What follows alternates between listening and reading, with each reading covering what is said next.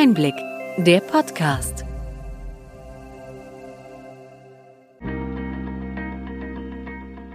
Sie hören den Einblick-Podcast, der Podcast für den tieferen und dennoch knackigen Einblick in die relevanten Ereignisse des Gesundheitswesens der vergangenen Woche vom Gesundheitsmanagement der Berlin Chemie. Heute ist der 28. Mai 2021. Welche Themen stehen diese Woche im Mittelpunkt? Wir sprechen heute über das digitale Impfzertifikat, das zum 30. Juni eingeführt werden soll. Die Bundesregierung möchte, dass Kinder und Jugendliche vor dem neuen Schuljahr geimpft werden. Die Ständige Impfkommission sieht das kritisch. Die EU-Kommission will die Corona-Krise nutzen, um eine Gesundheitsunion auf den Weg zu bringen. Neue Arzneimittel sind in Deutschland im europäischen Vergleich am schnellsten verfügbar. Wir schauen uns den Gesundheitsatlas COPD an. Das E-Rezept soll am 1. Juli mit einer Testphase starten. Derzeit wissen noch wenige BundesbürgerInnen Genaues darüber. Fehlende Aufklärung führt zu Skepsis gegenüber digitalen Angeboten. Weiter beschäftigen wir uns genauer mit den DIGA und ziehen ein Zwischenfazit nach mittlerweile 73 Anträgen.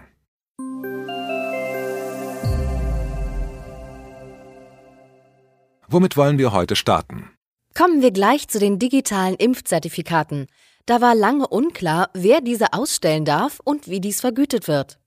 Mit der Novelle der Corona-Impfverordnung wird geregelt, wie die zusätzliche Vergütung für die Ausstellung von digitalen Impfzertifikaten durch Ärztinnen und Apothekerinnen ausfallen wird. 6 Euro werden gezahlt, wenn eine Impfung eigener Patientinnen in der Praxis bescheinigt wird. Wenn dieser Nachweis mit dem Praxisverwaltungssystem PVS erstellt wird, reduziert sich der Betrag auf 2 Euro. Wenn eine Impfung ursprünglich in einem Impfzentrum oder durch eine Betriebsärztin erfolgte, werden 18 Euro vergütet. Hiermit soll der erhöhte Aufwand bei der Prüfung der Impfdokumente erstattet werden. Diese Vergütung gilt auch für Apotheken, die ebenfalls eine nachträgliche Bescheinigung erstellen können. Es gibt allerdings keine Verpflichtung für Ärztinnen, diese nachträgliche Zertifizierung vorzunehmen. Derzeit sind mehr als 12 Millionen Bürgerinnen zweimal geimpft. Es wird also viel Arbeit in den Praxen und Apotheken anfallen, um alle Impfungen digital nachzuweisen. Der digitale Impfnachweis soll in fünf Wochen starten. Die Vergütung ist jetzt also geklärt. Was wissen wir über die weiteren Vorbereitungen? Die Hersteller von Praxissoftware hatten sich vergangene Woche beschwert, dass die konkreten Vorgaben fehlen, wie dieser Impfnachweis auszugestalten sei.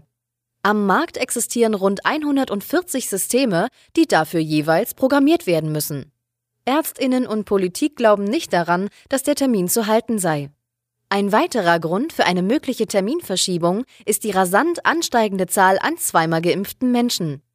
In kurzer Zeit müssen mehrere Millionen digitale Zertifikate nachgeliefert werden. Auch Ulrich Kelber, der Bundesbeauftragte für den Datenschutz, schließt Verzögerungen beim digitalen Impfnachweis nicht aus. Grund dafür sei auch die späte Beteiligung seiner Behörde. Für Kelber ist es unverständlich, warum immer noch nicht alle notwendigen Details vorlägen. Datenschutz sei nicht der entscheidende zeitkritische Faktor, aber die Bundesregierung und das Robert Koch Institut seien durch die späte Einbindung bewusst ein Risiko eingegangen. Für die europäische Lösung des Impfnachweises ist Kälber allerdings zuversichtlich. Diese soll ermöglichen, dass in jedem Mitgliedsland die nationalen Nachweise der anderen Länder geprüft werden können. Wir werden sehen, welche Nachrichten in den kommenden Wochen zum digitalen Impfnachweis noch kommen werden. Bleiben wir beim Impfen. Die Bundesregierung möchte, dass möglichst viele Schülerinnen vor dem Start des nächsten Schuljahrs geimpft werden. Die Ständige Impfkommission STIKO sieht das allerdings kritisch. Für eine uneingeschränkte Empfehlung fehlen Daten, mit denen die Folgen einer Corona-Erkrankung und mögliche Risiken durch eine Impfung für Kinder und Jugendliche gegeneinander abgewogen werden können. Die STIKO wird voraussichtlich eine Empfehlung zur Impfung von 12- bis 15-Jährigen mit bestimmten chronischen Erkrankungen abgeben, so Medienberichte.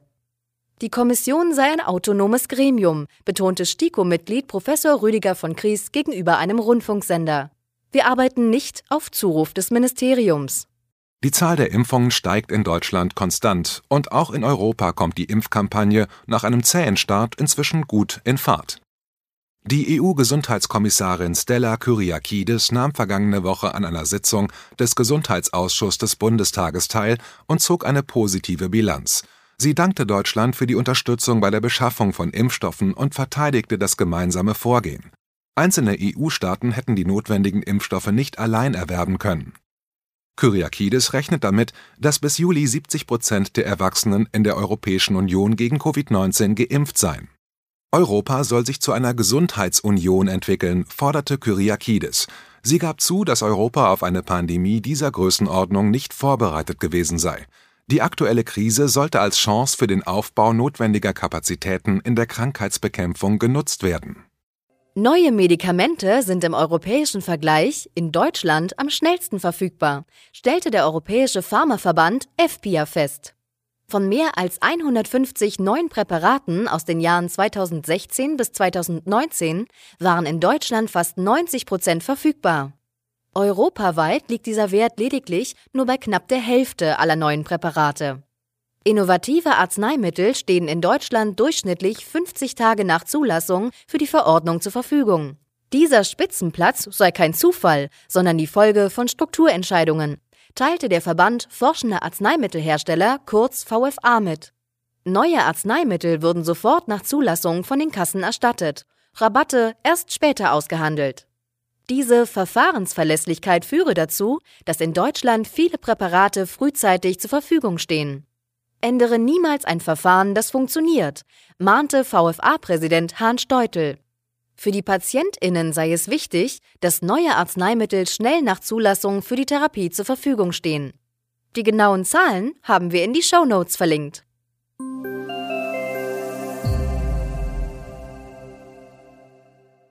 Berlin und Nordrhein-Westfalen sind in Deutschland am stärksten von COPD-Erkrankungen betroffen. Die Ursachen sind Rauchen, Feinstaubbelastung sowie die generelle Wohnsituation. Das Wissenschaftliche Institut der AOK legt im Vorfeld des Weltnichtrauchertages am 31. Mai den Gesundheitsatlas COPD vor. Von allen Bundesländern ist Berlin mit fast 9 Prozent der über 40-jährigen EinwohnerInnen am stärksten von der chronischen Lungenkrankheit betroffen. Auch soziale Benachteiligung erhöht das Risiko, an COPD zu erkranken. Im Süden gibt es deutlich weniger Erkrankungen. Freiburg etwa ist nur halb so stark betroffen wie Gelsenkirchen. In Deutschland leben insgesamt 3,4 Millionen Menschen mit einer COPD-Diagnose. Diese Zahlen werden nach Meinung von ExpertInnen künftig weiter ansteigen. COPD liegt bei den häufigsten Todesursachen auf Rang 6. Wir haben den Gesundheitsatlas COPD in den Show Notes verlinkt. Kommen wir zu einem viel diskutierten digitalen Projekt im Gesundheitswesen, dem E-Rezept. Am 1. Juli soll die dazu notwendige App in einer Testphase eingeführt werden. Die Gematik stellt diese App kostenfrei zum Download in den gängigen Portalen bereit. Um die App nutzen zu können, ist ein NFC-fähiges Smartphone notwendig sowie eine elektronische Gesundheitskarte, die NFC unterstützt und die dazugehörige PIN. Die Karte und der PIN-Code werden von den Krankenkassen bereitgestellt. Über die App sollen die Nutzerinnen auch Hinweise zu Einnahme und Dosierung einsehen können. In der Testphase möchte die Gematik die Grundfunktionalitäten der App überprüfen. Danach sollen auch weitere Funktionen schrittweise eingebaut werden. So soll es möglich sein, unverbindlich bei bis zu drei Apotheken gleichzeitig anzufragen, ob bzw. wann das verordnete Medikament verfügbar ist. Soweit die Nachrichten von der Angebotsseite. Wie sieht es bei den späteren Nutzerinnen aus? Da herrscht noch viel Unsicherheit. 40 Prozent der Deutschen haben nach einer Umfrage noch nichts vom geplanten E-Rezept gehört. Wie dieses funktionieren soll, wissen knapp 9 Prozent. Was den Start angeht, glauben viele, dass dieser für das erste Halbjahr 2022 geplant sei. Ab 1. Januar nächstes Jahr soll die Nutzung des E-Rezeptes für Ärztinnen verpflichtend sein. Allerdings wird es für Patientinnen möglich sein, das E-Rezept auch als Ausdruck zu erhalten und einzulösen. Das hört sich ein bisschen wie beim gelben Impfausweis der WHO an der uns das Reisen in nahe und ferne Länder ermöglichen soll, wenn es mit dem digitalen Impfnachweis nicht klappt. Die Skepsis gegenüber digitalen Anwendungen wird so sicher nicht abgebaut. Dieses Unbehagen zeigt sich auch in einer repräsentativen Umfrage der SBK Siemens Betriebskrankenkasse. Mehr als 60 Prozent der Befragten steht der Nutzung von künstlicher Intelligenz im Gesundheitswesen kritisch gegenüber. Viele Bürgerinnen haben Angst vor einem Missbrauch ihrer Daten, obwohl Deutschland beim Datenschutz gut aufgestellt ist, so die SBK. Hier gibt es noch viel Gesprächs- und Informationsbedarf. Expertinnen sehen große Chancen für eine bessere medizinische Versorgung und für individuelle Beratung. Sie finden die weiteren Informationen dazu in den Show Notes. Es gibt aber auch konkrete Verbesserungen durch die Digitalisierung im Gesundheitswesen. Viele Hoffnungen werden mit den digitalen Gesundheitsanwendungen, kurz DIGA, verknüpft. Doch das Verzeichnis füllt sich nur langsam. Woran liegt das? Unter anderem liegt es an den strengen Prüfungen des Bundesinstituts für Arzneimittel und Medizinprodukte, kurz BfArM. Dort sind inzwischen 73 Anträge auf Aufnahme in das Liga-Verzeichnis eingegangen, aber nur 15 davon sind gelistet worden. 30 Anträge wurden zurückgezogen, vier abgelehnt. Der Rest ist noch in der Prüfung. Laut eigener Aussage des BfArM scheitern die Anträge vor allem an der Studienqualität, die häufig nicht den Anforderungen für eine systematische Überprüfung entspricht. Aussagen von Herstellern weisen darauf hin, dass die im Leitfaden formulierten Anforderungen nicht so transparent sind, dass die Hersteller genau wissen, welche Prüfungen auf sie zukommen. Diese dienen dem Nachweis, dass die DIGA einen Nutzen hat. Das ist eine Grundbedingung für die Aufnahme in das Verzeichnis. Es liegen also schon zu Beginn der Versorgung Daten vor. Eigentlich eine gute Ausgangsbedingung für sogenannte Pay-for-Performance-Vergütungen. Dazu gab es aber kritische Aussagen. Professor Jürgen Wasem, der Vorsitzende der DIGA-Schiedsstelle, hat sich dazu geäußert. DIGA-Hersteller und Krankenkassen haben die Möglichkeit, ein sogenanntes Value-Based Pricing zu vereinbaren. Dann würde die Krankenkasse den Hersteller abhängig vom Erfolg der Behandlung mit der DIGA vergüten.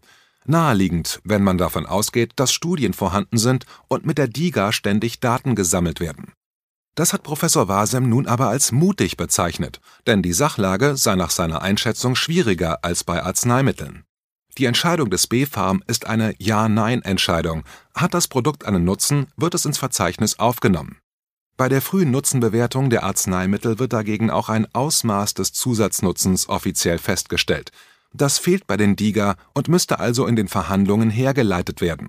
Das ist trotz aller vorliegenden Daten bei der Fülle heterogener Digas eine große Herausforderung für die Verhandlungspartner. Zudem seien Fragen des Datenschutzes nicht abschließend geklärt, wenn Daten der Nutzerinnen Auswirkungen auf die Vergütung der Hersteller haben.